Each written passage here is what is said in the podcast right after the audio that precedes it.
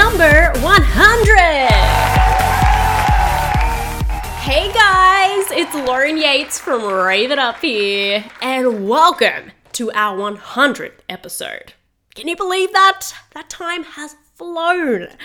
I want to thank you to many of my fans who brought this huge milestone to my attention. I honestly think I would have forgotten otherwise. You know, life just gets in the way, you get busy, you lose track of things. But wow, 100! I can tell you I've well and truly done more than 100 interviews in my career, though, since I was in radio for about eight or nine years before this podcast. It would take me a long time to count them all, though, so I'm not going to. Some of them have actually never been released to because of either technical issues or I even do some private interviews for other people. But 100 interviews of a podcast is a huge achievement, right? I didn't think I'd reach it this fast, to be honest. so, to celebrate this big milestone, I want to go back over the last two years or so with you to count down my top 15. Not in any particular order and share my favorite snippets of these interviews with you. Interviews that have either impacted me, I learn a lot from, or had a lot of fun with. But let's be honest, I have fun in every single one of them. it was really fun too preparing for this 100th episode because it gave me a chance to take a step back and admire all of the hard work I've done. So enjoy looking back with me today. Number 15 Heartland actor Graham Wardle. He has been on the show three times now two for an interview, and the third for a chat about Christmas. And every single time, we have so much fun. He has become such a good friend of mine now. You know, remember, remember when phones used to just be on the in your on house the wall. on the wall? and if you wanted to chat to your friend, it would be like you have to talk to their mum and dad and go, "Can I please talk to Graham?" Are they home? No, Are they're they not home? home right now. Yeah. They're doing their homework. It was really nice to have Graham on for the second time back in March last year for the fans to say goodbye to his character Ty Borden on Heartland and hear his side of the story properly. very difficult for me to to make this decision and i spent a lot of time just tuning in and asking myself is this the right step? Is this the next step? And um, i normally i can normally feel based on you know tuning into my heart or my gut and just kind of connecting with myself um, i know what's what needs to come next. And i've had a few moments in my life where there have been difficult decisions and I know that's what I need to do, but I don't want to do it. Like I don't want to do it. Like my mind's like, no, like just ignore your heart, just ignore that, just keep doing this, and you try and create all these excuses and reasons um, why you should doubt yourself. And um, and then the tricky thing too was, you know, a lot of people said, well, you know, why why are you leaving, and why why why this, and um, and I'm like, ultimately, it comes down to I have to honor myself and my heart, and I can't ignore that. And I've done it in the past, and it's never worked out well.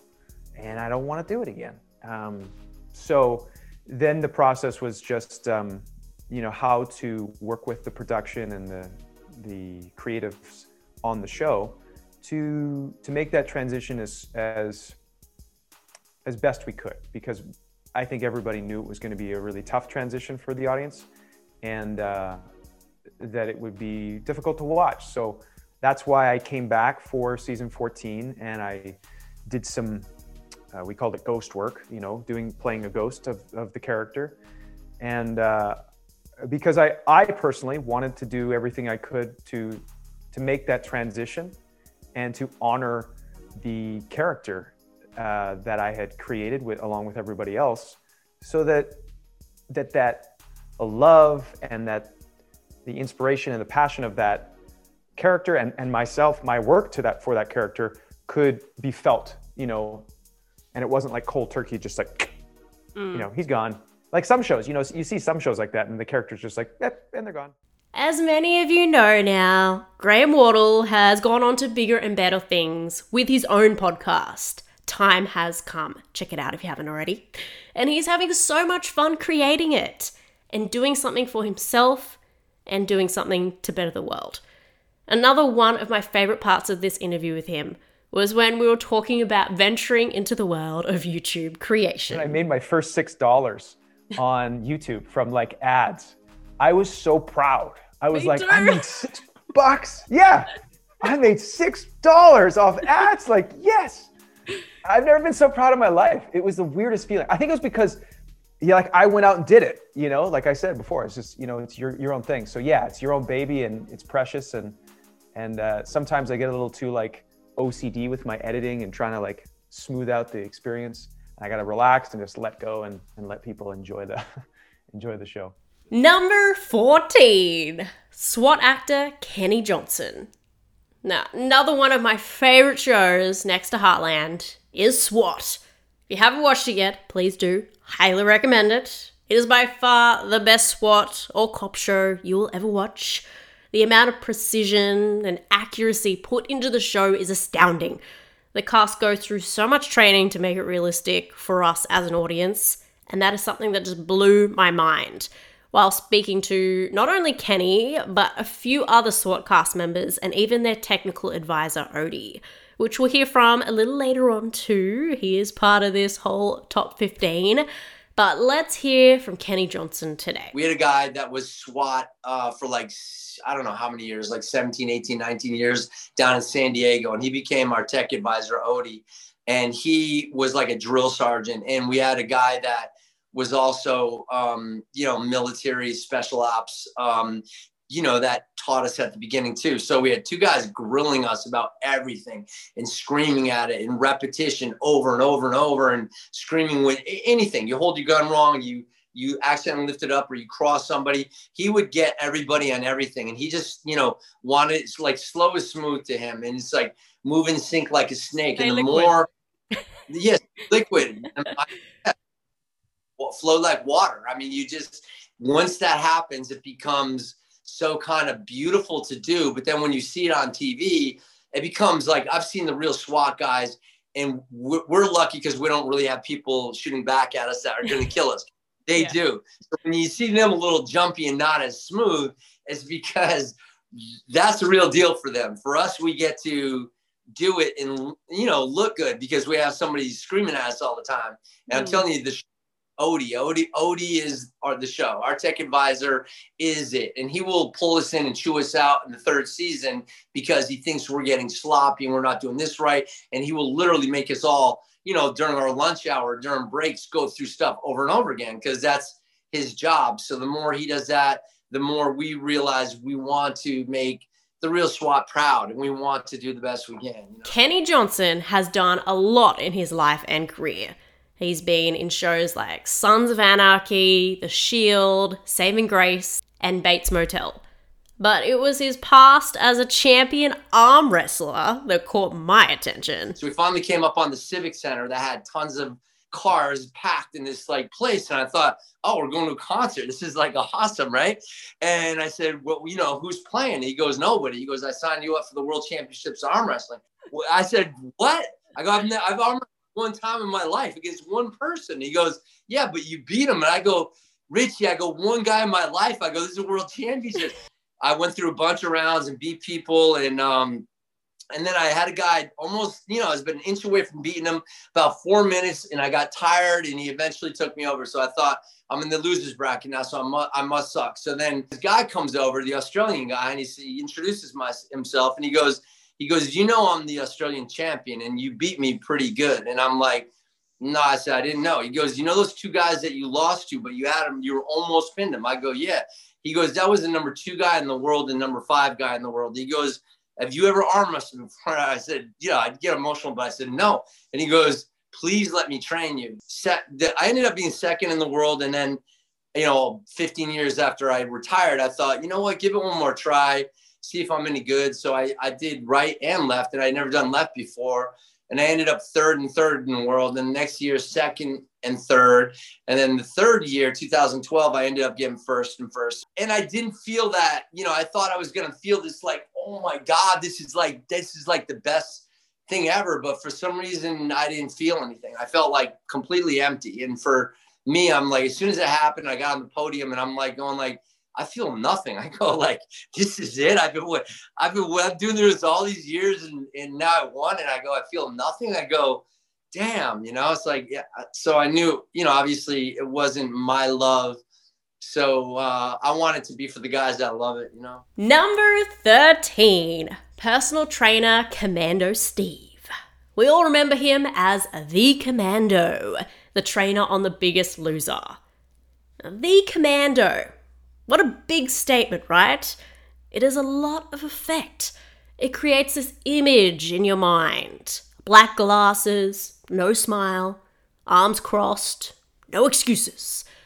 But what was that like for Steve? What was it really like behind the scenes? Was he actually him or a character? I'm sure you always wondered that when watching the show.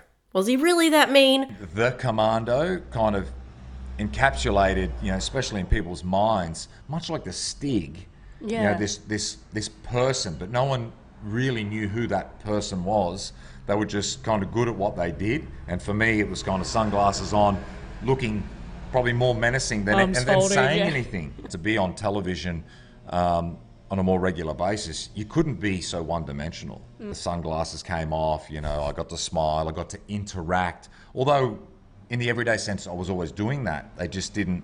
The way in which they edited and they Mm. kind of told the story on television um, was was void of all of that. Not only is Commando Steve a great personal trainer, but he is also an amazing public speaker and even motivational speaker, in my opinion. He was great with life advice on our show, anyway. As Steve would say, sometimes you just need to take a leap of faith. you know, the more that you can just go into things with your eyes open. I remember, uh, you know, when we were taught to parachute, and you go through all the, the land-based drills, and then you come to your first jump, and you know, part of the process of jumping out with a static line is um, you count to three thousand. Yeah, one one thousand, two one thousand, three one thousand. Look up. Yeah, yep. There's a canopy there. I don't need to deploy my reserve. But when you first jump out of the plane, for me, I don't know about the other guys. I was like, you know, like you're like stiff as a board, one, one thousand, two, one thousand, three, and you look up, and like, oh, thank God. yeah, and then over time, you start jumping out with your eyes open. It's like, wow, man, this is so cool. Human traits that we all kind of share in and um, and burden us and, and the like at the same time, and that should be the stuff that brings us together. But, Love that. Yeah, That's so but, uh, deep. We've I learned so much already. Don't worry, I get I get teased all the time. Put the bell helmet on. Make sure you're hooked up to the air because we're going deep with Steve, Scuba Steve. Number 12 Heartland and When Calls the Heart actor Kevin McGarry. Kevin McGarry has worked so hard to get to where he is, and I thought it was so inspiring. I know some some actors, you know, that's were lucky enough to like come right out of theater school, you know, and get something right away and kind of get their career to take off a little bit. I was not that. I struggled quite a bit until I'd say my late 20. I mean, I was, you know, I might have been 22, 23 when I when I graduated from uh, theater school, and I didn't get Open Heart, which was my very first like you know series regular Mm. until I was, I would say 29 or something like that. And, you know, by the time I was 25, I was working just as an actor, but, it, you know, it, I wasn't like rolling. I was- I wasn't like, you know, sleeping on a pile of money every night. I was, I was sleeping on a pile of rags. Um, You're so funny. But, yeah, but I was, I was doing a lot of theater at the time. You know, I got into uh, uh, like a repertoire theater company Hmm. and I, I was doing like small little theater gigs kind of in Toronto. And so I, I- was making enough money to kind of just do theater, Hmm. but you know, just, just act by the time I was 25, but I wasn't, I, I wasn't able to kind of make a living. um, Until about 29. About 29, 30. And, and, you know, I, you know, kind of it's so lucky that I did too, because I just had a, I had a stronger perspective of, of kind of work ethic and what it takes and, and just know that, you know, none of this is permanent, you know, it's to, you know, just because you, you're kind of working right now that, you know, it will end eventually and you've got to find something else too. As a funny part of our interview, we were talking about doing multiple plays at the same time and whether you ever stuff up and get confused which play you're in. when I was in the um, repertoire theater company, what that means is like you know it, it's it's a group of actors that do multiple plays. So when we would have audience talks, a lot of people would be like, is, "Do you ever like find yourself in another play and being like, oh Yeah. God, what, it, like saying the wrong line? Um, but it's not that. It, it you liken it to like you know subjects in high school. Like you're not going to go into English and just start, you know, reciting your history history, because you know you know where you are. Yeah. So no, it that's not hard. You can always kind of stay ahead of like what you're supposed to do. It it's time consuming. You know, you don't have really any downtime because you're back and forth so much. Number 11 Neighbours actor Alan Fletcher. Character Dr. Carl Kennedy. So, unfortunately, our beloved Aussie show Neighbours has finished, and Alan Fletcher was on the show for 27 years. That's a long time. How did he keep it fresh and interesting for himself? Most people would sit there and say, "Oh, come on, how can you play the same character for 27 years?" And the reality is, I haven't played the same character for 27 years. And what I mean by that is, when I first joined the show, the character was completely different. And I think people are just that way as well. I mean, if you think about, you know, if you look at your own dad or mum or whatever, and you think, uh, you know, I, I see you as you are now, but you've Mm. not always been like that. Um, We're yeah, human. when, when yeah, when people are younger, they're different. They have different attitudes. So uh, Carl Kennedy has gone through all these different evolutions. He's now kind of a bit stupid. Right? Basically, he's a bit he's a bit of a twit, um, and he's very, he's a lot of fun to play now. There's a lot more comedy in the character. Um, although we have got some actually really meaty, serious storylines we're shooting at the moment, which are very highly emotional. Um, and as we come up to the end of Neighbours, there's going to be uh, some the, everything's ramping up. It's going to be such a huge celebration of Mm. 37 years of the show that uh, everyone, please stay tuned to the last episodes because they're going to be remarkable. And you've also known as like the I could not believe when I googled this the third longest serving actor in Australian TV serial. How does that make you feel? Is that kind of like a bit like a a bit of like winning an award in a way? Well, you get well, it is because you know I've been employed for 27 years, going to work every day, and not many actors can say that. Mm. It's a real blessing to be able to practice your craft every day.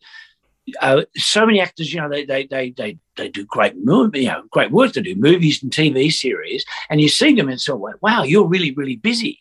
But the, sometimes people forget that that work might be spread over a long period of time, like a couple of years, and they may have only worked like six to eight weeks in that entire period. Um, so, you know, to keep your skills up as an actor, to be able to work every day is fantastic. You learn more, um, you know, so it, I'm, I'm, I feel blessed. So, yeah, it is right, like winning an award, basically. Yeah. yeah. Believe it or not, too, before Neighbours, Alan Fletcher worked as a photographer. Well, I, I was actually um, a headshot photographer taking portraits for other actors for 20 years here in Melbourne and um, built up a really big business doing it. It was a really successful business.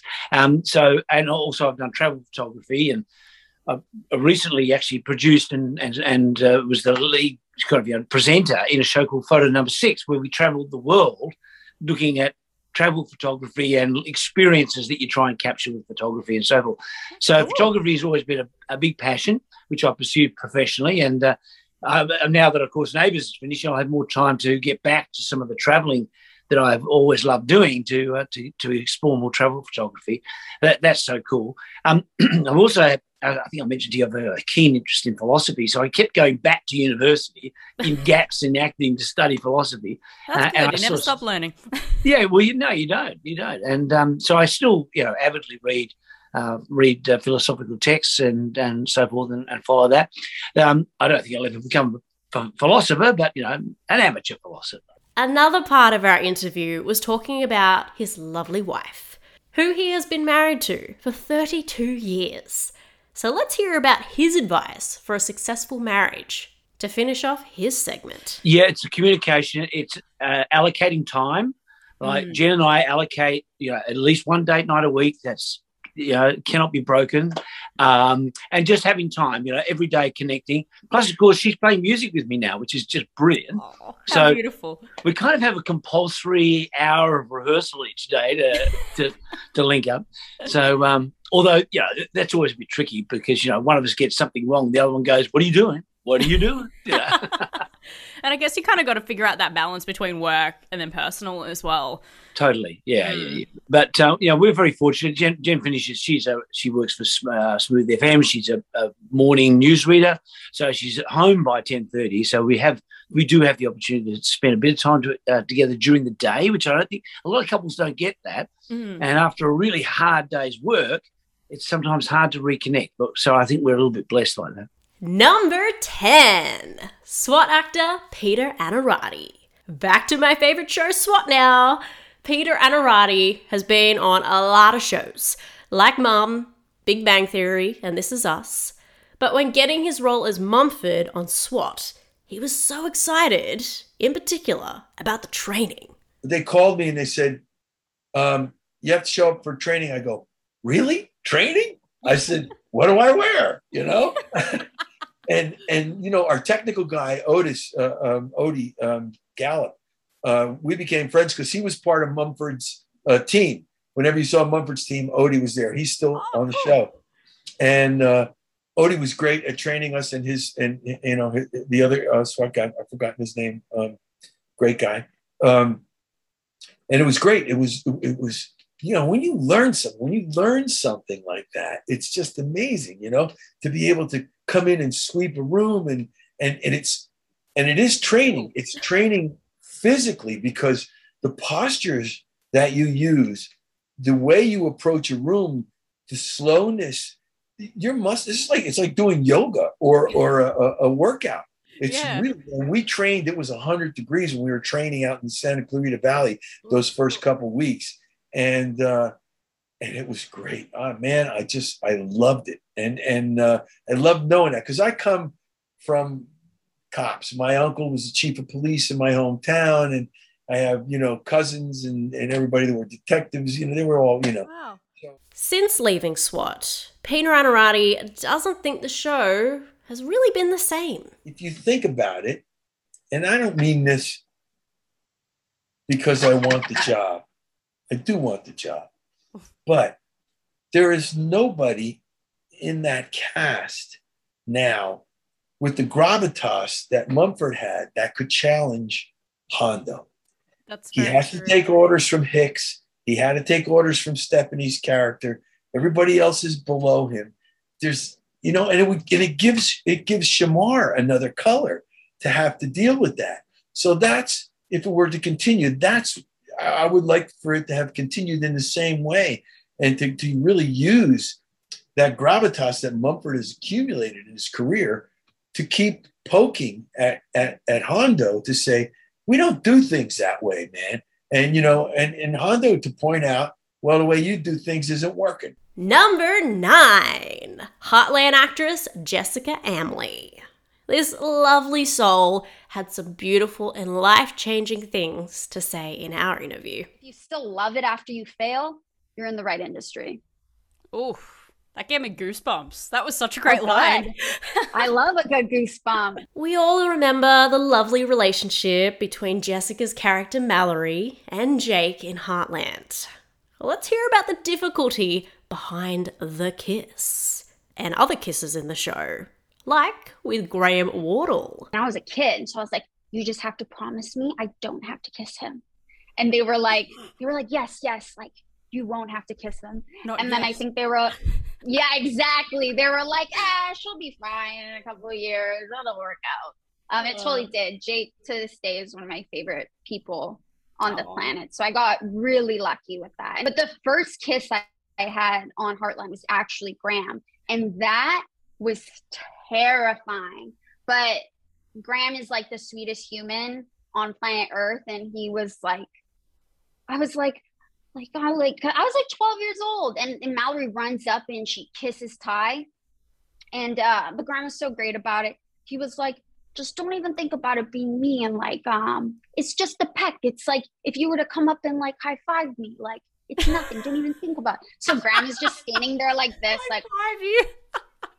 like right before. He's just like, maybe he was my first kiss. He could have been. Now, speaking of Graham, we had a talk about his departure from the show too. Graham did everything he could Yeah. for the show. And I feel like he needs to go back to Graham because what a like crucial time of life to commit yourself to a character, you know, early 20s into mid 30s. Um, I was proud of him. I mean, doing 14 year, I think 14 years on a show. I mean, that's an incredible thing. Most people don't stay at a job for a year. Yeah, yeah I thought I thought Graham was amazing how how long he stood with Heartland. And I think that's because he does respect his cast and crew and he loves the fans. And I think that's mm. like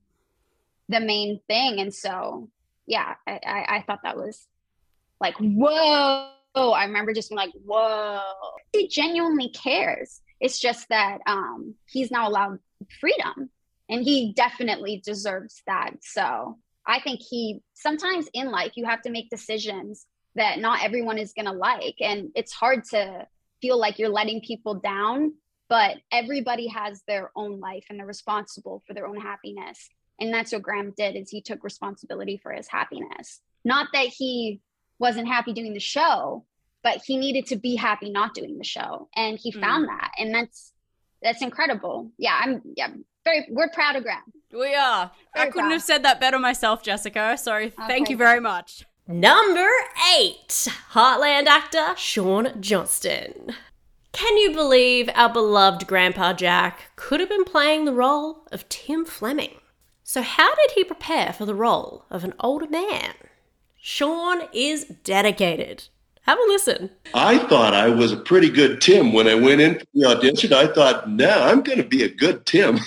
I worked on my voice and uh, my voice naturally has a little bit higher timbre, I think, than Jack in the show. I think Jack in the show is a little bit more, you know, kind of rooted and grounded in his voice, right? Looked into the background of the character, and he was an old, broken down rodeo pro. Um, so I thought it would be a good idea maybe to give him just a little bit of a giddy up in his walk, you know, just a little bit of a boom on one side, little bit, little bit, not too much, but enough to uh, look like there's a life lived in that body. Number seven, Latin dancer Tanja Kensinger, also known as La Alemana. I know if you aren't in the Latin scene, you may not know about Tanja. Check her out though, she's an incredible dancer.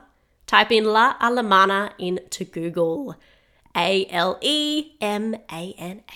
She was an incredible interview because we spoke about the hard work involved in becoming a success and investing in yourself, how constant travel can take a toll on your body, about body image and loving yourself as a woman, and also about how she nearly wouldn't have been here today Let's first hear about paying and investing in yourself. You know, we we knew you had to put the work in and you had to invest in yourself. So we were like, all right, we want to go to this event. We want to be known. We want to be hired in the future. So we're going to have to pay this airfare. We're going to have to pay for the hotel. Or, you know, sometimes we got the hotel comped. We were there to work. We didn't get paid for the work. Mm. Um, but it was okay because we were investing. And in the beginning you know obviously it paid off. Now let's hear about how tanja and her partner george used to travel every weekend and the toll it took. Very hard. Um, i would say for the for about 10 years from about 2011 until well 2010 till about 2020 right before covid um, we were traveling almost every weekend. We wow. would be home maybe two or three days out of the week. So like we would get home Monday, be home Tuesday, Wednesday, and then we would leave again by Thursday because a lot of our work was in Europe.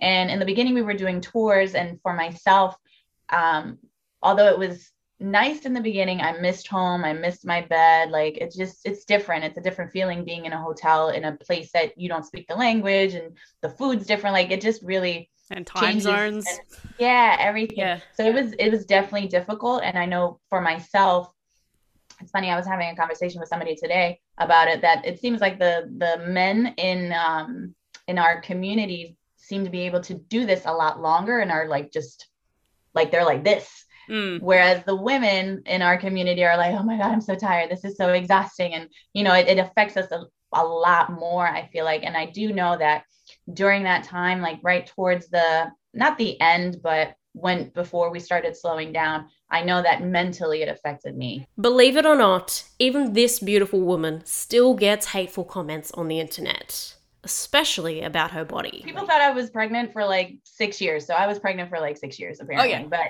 Always um, pregnant. That's yeah. babies. yeah, that, that's what it is. But um, no, it definitely got to me in the beginning, and then finally, you know, just having a good support system, you know, with like George and Rudy, they're like, don't don't worry about it. Like, you look great. Uh, do you feel happy? Do you feel good? Yeah, okay, th- that's all that matters. And after a while, Good. I think as I got older and just like focused more on me, I was like, you know what, everybody.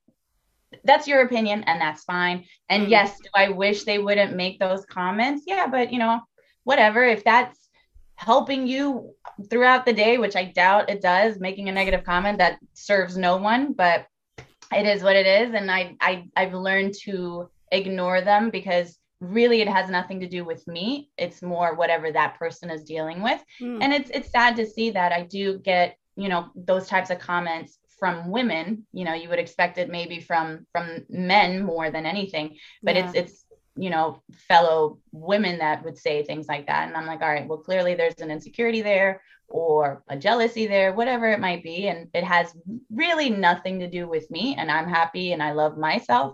So they're you know i'll just let them deal with it. So If you are struggling mentally yourself or have suicidal thoughts, Tanja has been there before too. Please seek help and talk to someone. You can call Lifeline on 13 11 14 in Australia. do whoever if you're out there and you're struggling take that first step talk to someone um, and you know it, it life gets better yeah. taking that way out i understand why but you can miss out of so many amazing things that would come after that Number six True Blood actor Michael McMillian. True Blood. What a huge phenomenon. And Michael got to be a part of it. I mean, that was such a cool experience. I met so many amazing people on that show, incredibly talented people, made lifelong friends. And that's by far, Steve Newland is by far my favorite character that I've ever gotten to play. It was it was a rare situation where I felt like it was a character that I immediately understood, immediately knew how to bring my sense of humor to it. And and it was it was a it was a cool experience of playing a character long term where the longer I played it the more my own personality informed where the character went and what the writers did with it. So and it was just cool. He had he, I feel like he had a real arc you know starting as this anti-vampire you know minister mm-hmm. pastor reverend and then to ultimately if you haven't seen the show i won't spoil but ultimately where that character goes is a real arc. And so i got to play and continue to experience and dig deep into like what makes this sort of cartoonish guy tick you know? And it was just a wild show. There were times when you would get the script and you're like okay, so in this episode, we're gonna go hunt fairies. Okay, great. Like, what other Totally normal. and what? Yeah, what were What other world? You know, in fantasy at the time hadn't really taken off the way that it has now. Thanks, in part thanks to True Blood and and then Game of Thrones. So there wasn't a lot like it on on TV to compare it to at the time. I remember at the time people were just like, it's like Buffy but with sex. You know, but there was there wasn't all this other stuff in there yet. There wasn't weren't all these other cable and streamer shows that were doing similar stuff. I never watched. I mean, I watched the show, but I never exper- I didn't experience the show the way that everybody else who wasn't making it experienced it. You know, Mm. so it's sort of like being on the inside of something that a lot of people are watching was was very new to me and very wild.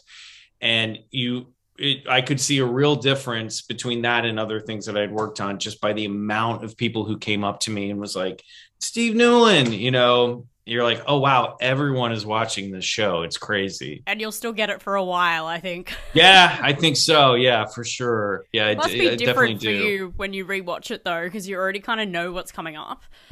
Yeah, I actually haven't gone back. I've I've been tempted to because it's been a while, and Deborah Ann Woll and Kristen Bauer are doing a True Blood podcast where they're like going back and doing every episode of the series, and I think oh. that'd be a really fun way to rewatch it. Mm. And it's been long enough too that I've forgotten some stuff. Like I remember the big beats, but I know there's going to be things where like, that's the "Oh, weird that thing about being in this business. Yeah. I mean, if I went back and watched what I like about you now, it, it would be so strange because there would be things that I'm like, I don't even remember the doing this, you know. But like, I spent a week doing this episode, and now I, I I remember certain parts of it. But I'm there. There would be so weird to go back. It'd be like watching a home movie and being like, Oh, I don't remember this day happening, but yeah, trying to here remember your childhood. Even though Michael McMillian was a part of a huge show like True Blood, it doesn't mean it was easy. He worked his butt off to make it happen, and was even at a crossroads in his life early on, figuring out whether to go to LA or New York. there was this thing that happened where I very quickly was like, okay, I'm not because sometimes it at Carnegie they kind of want to show off the prestige of classical theater, and they're like, you should do a Shakespeare piece or you should do this, this you know something from Pygmalion, and I'm like, I'm not doing any of that. I'm gonna write my own stuff. I wrote, I wrote a co-wrote a sketch with a friend and then I adapted a monologue from a book that I really liked that was popular at the time, a heartbreaking work of staggering genius by Dave Eggers. And there's a chapter in there where he's talking about auditioning for and pitching himself in the first person as a cast member on the real world one of the early seasons uh, in san francisco. And so i took that piece from that book and modified it adapted modified it. So I, when i came out for my monologue at, at the showcase i was speaking directly to casting agents and and talent agents being like look i'm the guy from the midwest. I can do this. I can play this blah blah blah blah blah. And i would literally hand out my headshots. And it was a bit that really worked. And i think it was sort of a thing that like you know it got laughs and it got me a ton of meetings. And out of that process i ended up getting an agent. And uh, i'm still with the same agency and I got. You know, they've started sending me out for TV guest stars right away, and I suddenly went, well, why would I go to New York? Where uh, and I had opportunities in New York as well, but I was like, I could go to New York where the rent is more expensive. This is in 2002. Things have changed here in LA, but I was like, I could go to New York, and then like get a, get a job bartending or waiting tables, and then maybe get an off Broadway play that won't pay any bills or I could go to LA where I've already got auditions lined up for me, get one of these guest stars and be able to pay my my rent for 2 months. You know what I mean? So it's like this seems more seems like there's a little bit more momentum over here. Uh, let me let me go to LA and try it out. And so that's that's what happened. Number five, actress Kelly Stables, who has been Samara in The Ring 2, Melissa in Two and a Half Men, and Kelly in Superstore. He goes, Do you mind? We kind of just kept calling her Kelly. Do you mind if we use your name, Kelly, even though that's your real name for this character? I was like, Sure, no problem. But like, it was fine, except for that episode where they're all like, Hi, I'm Kelly. Hi, I'm Kelly. I'm like, Oh my gosh. All right. This is weird. Hey, it's me, Kelly. Boy, it sure is windy out today. Whoa! I don't sound like that. Yeah, it's a little bit more squeaky, like, hey, everybody, I'm Kelly. No, it's more like, Hi, everybody. I'm Kelly. Well, do you know what's funny is, I, especially in television comedy, talk about having thick skin. I think you have to be able, you have to be okay with people like poking, like poking fun at you a little bit. Like even though I'm playing a character, I'm still in my own skin, hmm. you know. And so I, I'm not going to get offended if you know they're going to make like jokes about my height or my voice. It's all, you know, it's all. If I can't laugh at it, then the audience can. Let's now hear about Kelly Stables' transformation into Samara for The Ring. That's a lot of makeup. I mean, it was five and a half hours of me in the makeup oh. Chair of them just do was putting putting together that character Oh and um, and everything that was there were many layers. They would like paint my skin and then put a prosthetic over it and then texture it and then paint that and put my hair up in a wig and then put on you know there was like I think like three or four different different wigs for different situations in that movie. Expensive wigs, like fifteen thousand dollar wigs and because the hair was a big part of it. Yeah, that even though you were just like, it just looked like it was all over the place. oh yeah i mean when they were doing that close-up of like that one eye i mean i had to hold still and they pieced like very specifically like what part they wanted showing. the hair shown. Oh my goodness. yeah. I would see myself in a mirror as they were doing it, but then once then I was just walking around. I still felt like me, but to everyone else, they saw this like horrific, like hard to look at person. So what I found so interesting was how I got treated and how I noticed people looking at me differently than I did just walking around as me. I could tell that they almost didn't want to look at me.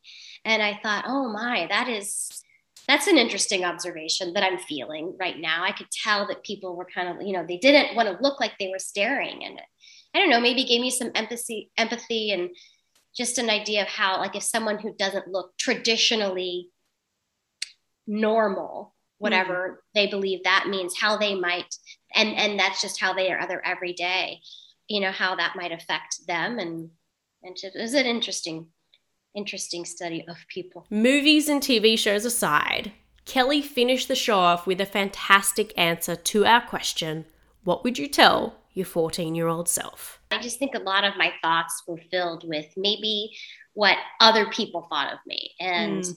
You know how is does so and so like me? You know am i popular? It's all about what other people thought of me. And i would i would encourage myself to try not to think about that and instead replace it with um, a positive a positive thought about myself and a positive thought for someone else and not be so concerned about um, other people's opinions or my own insecurities but instead um, just try to to know that i'm going to be try to be the best that i can be and that's enough that's that's really enough it's all of us are enough just as we are just as we're made Number four, Cheaper by the Dozen actors Brent and Shane Kinsman. We all remember them as the small red-headed twins, Kyle and Nigel Baker, in Cheaper by the Dozen 1 and 2. But guess what? They are all grown up now and have graduated college. when we took our break at, at 12 years old, like Brent was saying, then we just got to go play baseball, you know, and football and go to middle school and, and just kind of grow up. As funny as it sounds, you could say you retired at 12. Yeah, Not many pretty much. say that. Retired at 12, peaked at eight. Yeah. but, I mean, It's all downhill You know. from here. It's all downhill from here. No. yeah, right. Brent and Shane hope to eventually achieve their dream of being in a superhero movie of some sort too. I really hope to see something in, the- you know, for you guys in the Marvel space or something like that. Who knows? Twin superheroes or maybe even like twin villains. I could see I was that. gonna say, or like good and evil. There's so much. Mhm. There's so much Yeah. they can do with that. Exactly. I'm One of you surprised they haven't the done other it already. evil. I, I'm just surprised they haven't done it already. I mean, they've played with, you know, Star Wars has like Luke and Leia, they're fraternal twins, and they've, you know, they've done some things, but uh, the dichotomy between identical twins could be played with, you know, two good, two evil, one evil, one good. Uh, it's just visually, I think it's a good opportunity. So we'll see. We'll yeah. see. Well, even you Yeah. look at like the new Doctor Strange movie, like that. There's no twins in that, but it's just Yeah. the same actor playing, you know, the other character of themselves, sort Mhm. of thing. So Yeah. Why do that and do double the takes when you got the two people right there? yeah, exactly. Or they could just use both of us for one guy. exactly. Save just the money. I, I, cut the cost. is right there for them. Come on, That's Disney. right. Cut the cost in half. Yeah, because Disney's worried about cost for sure. Yeah, sure. totally. Yeah, yeah. Number three, the technical advisor of the TV show SWAT, Odie Gallup. Odie worked for the San Diego Police Department for about 28 years, and in that time, he was a part of the real SWAT. So he has a lot to say and help with on set of the show to make it realistic. You need to make sure they're doing everything specifically. Oh, I do. Yes, I do. I jump on them. There's I, I do. I get them in huddles, and uh, you know, I've told them before that it doesn't matter to me who you are. I want you to do it, and I've you know, I've yelled at them a few times. Uh, that's what I told them the first day when they come in, when they came into the warehouse, and and we went through rep after rep after rep, repetition, repetition, repetition. And I remember that first day, and they were getting it down, and, and they just wanted to work hard, and they were they were like sponges. They just they just soaked it all up, and the last the last repetition of the day that I had them do was there was going to be a meeting in that room at the end of the day with the director, producer, some people from CBS and Sony, from what I remember. And so I put them on the spot, and all these people, you know, high level people from t- from the show were coming in, and I said, "Okay, guys, we're going to do it one more time." Uh, these guys sat down; they were getting ready for their meeting, and they watched us do the do the repetition. And I think they were kind of impressed at what we had accomplished in the few hours that we were all together. So Even offset, Odie likes to build the friendships between all the cast members for their on screen teamwork. Have a listen. you know, we've all become friends and we all talk, we all text. Uh, you know, David and myself and Lina Esco went to a Bellator, you know, MMA type fight like about a year and a half ago. And we just, we have a good time together. And I think that's my whole thing is building the camaraderie as a team. And when you build a camaraderie as a team and you talk to people, hang out with people, do things with people, then that's what bonds you as a team. And I think that shows on the show when they get to do things together. They're not just, oh, okay, well, we're done with the scene. I don't need to talk to you anymore. I don't want to talk to you anymore. I'm leaving. And I think that shows in other shows. You can tell when that happens. And um, Mm. I think on our show, like I said, it, it uh, I'm not saying we don't have our disagreements now and then, but, um, but we have a good time and we're all really close. And I think that's what makes it look really good. Number two, Heartland and Hallmark Channel's Cindy Busby. Oh, my dear Cindy. Her and I become friends now, and I love having a big girl chat whenever she is on our show. She is one of the loveliest and most down to earth, and also fun and easy to talk to ladies I've ever met. We spoke about Heartland, of course, as well as being on the pilot episode of Vampire Diaries. Let's first hear a little bit about Heartland, though, after so many years on. you know the last couple years specifically you know people have spent more time at home and stuff and some new people have discovered heartland. And i hear from people all over the world telling me like i just discovered this show. Like it's so good. You're so great in it. You're my favorite part or like gosh i miss you on the show or and that's like I mean, what a great feeling to have, like to know that you've mm. touched people's heart, like hearts and lives. 10 years, 12 years after even having shot the show. Like, Now, Vampire Diaries. I gotta say, she is the best screamer on screen I've ever seen. Her acting was so realistic. What was that like, you may be asking? Hmm. but yeah, it was cool, you know, to to be the opening scene of what would then lead to one of the most successful CW shows like ever is you know when I think about it once in a while, you know, and I think about my life, I'm like, that is a really cool thing. Um, It's all know, because of you. It's a success. right. Yeah. No absolutely thank you for acknowledging it. Finally someone gets it. You know it's interesting. You find yourself sometimes in like specific genres that you do a lot more of but i love suspense. I love um I don't want to say Vampire Diaries is horror, but it's got like a kind of horror, a PG 13 horror aspect a little to bit it. scary parts. Yeah, totally. And um yeah, I loved it. I thought it was so fun. I'm obsessed with vampires like just in general. So for me what a dream come true. right? And except like next up I got to I got to play a vampire. That's next up on my list. But um see that? Yeah. Right? Uh, um but yeah, it was super cool and and I got to actually be like on a harness where I was like pulled up into the sky when um when the vampire pulls me up and and it was cool. It was two it was um that scene took two nights where we worked from like 7 p.m to like 7 a.m kind of thing. So it was very long nights. Um the thing about pilots too is that they really want to get them right because they have a lot riding on it. Mm. so i think with this pilot they knew that it was likely going to be a success so they wanted to do it right and uh yeah it was such a blast and i yeah it's it's definitely one of the highlights um the things that i've done absolutely Even though Cindy gets some amazing roles now, it wasn't always like that. She worked hard to get to where she is.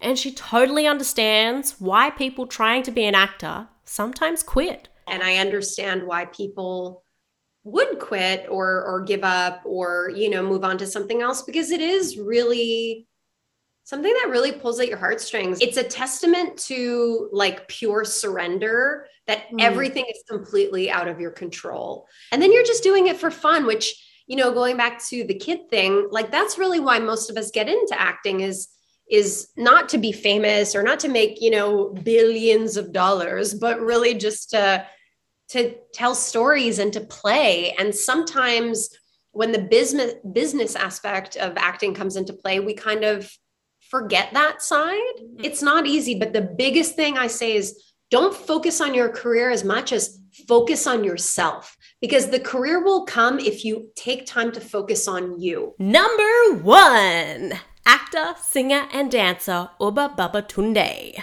known for playing Daniel Harrelson Sr. in SWAT, from being on Friends, Bold and the Beautiful, Dear White People, as well as from the original Broadway cast of Dreamgirls.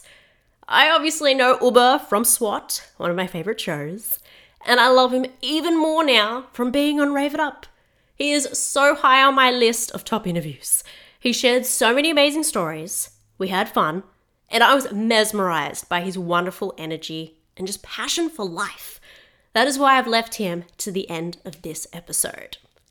After being on SWAT for many years now, what would he like to see happen for his character? Let's find out. to see them maybe touch upon uh, Pop's musical background so I could get a chance to perform on this show.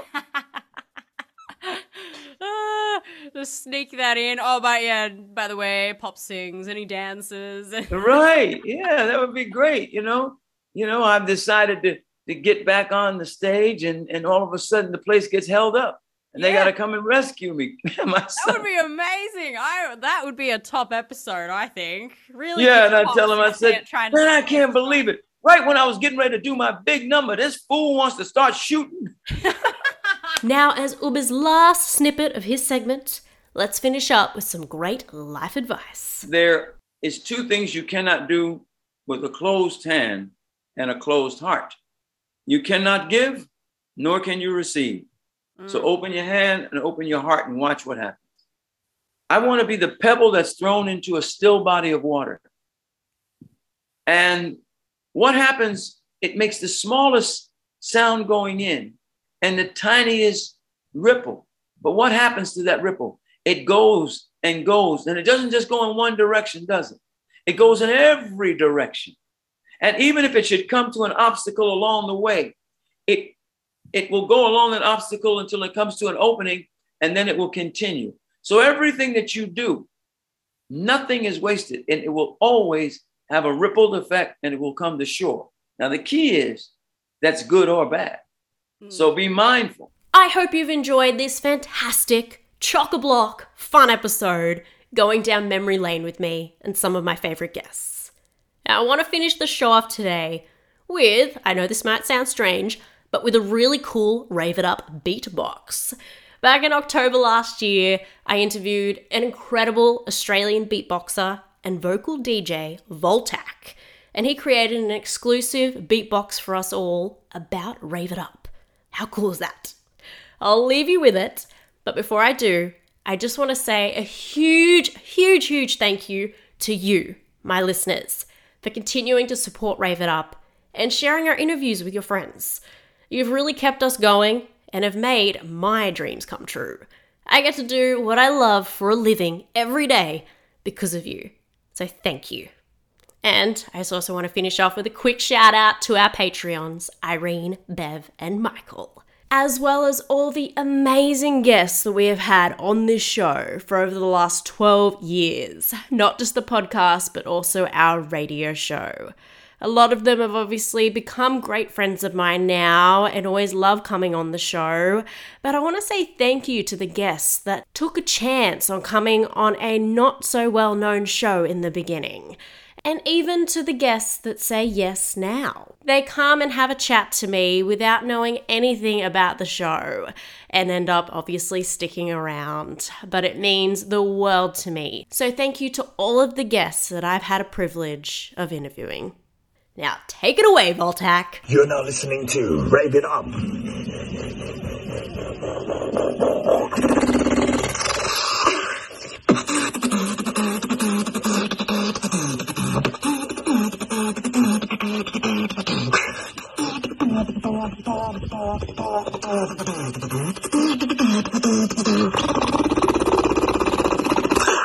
Let's rave it up.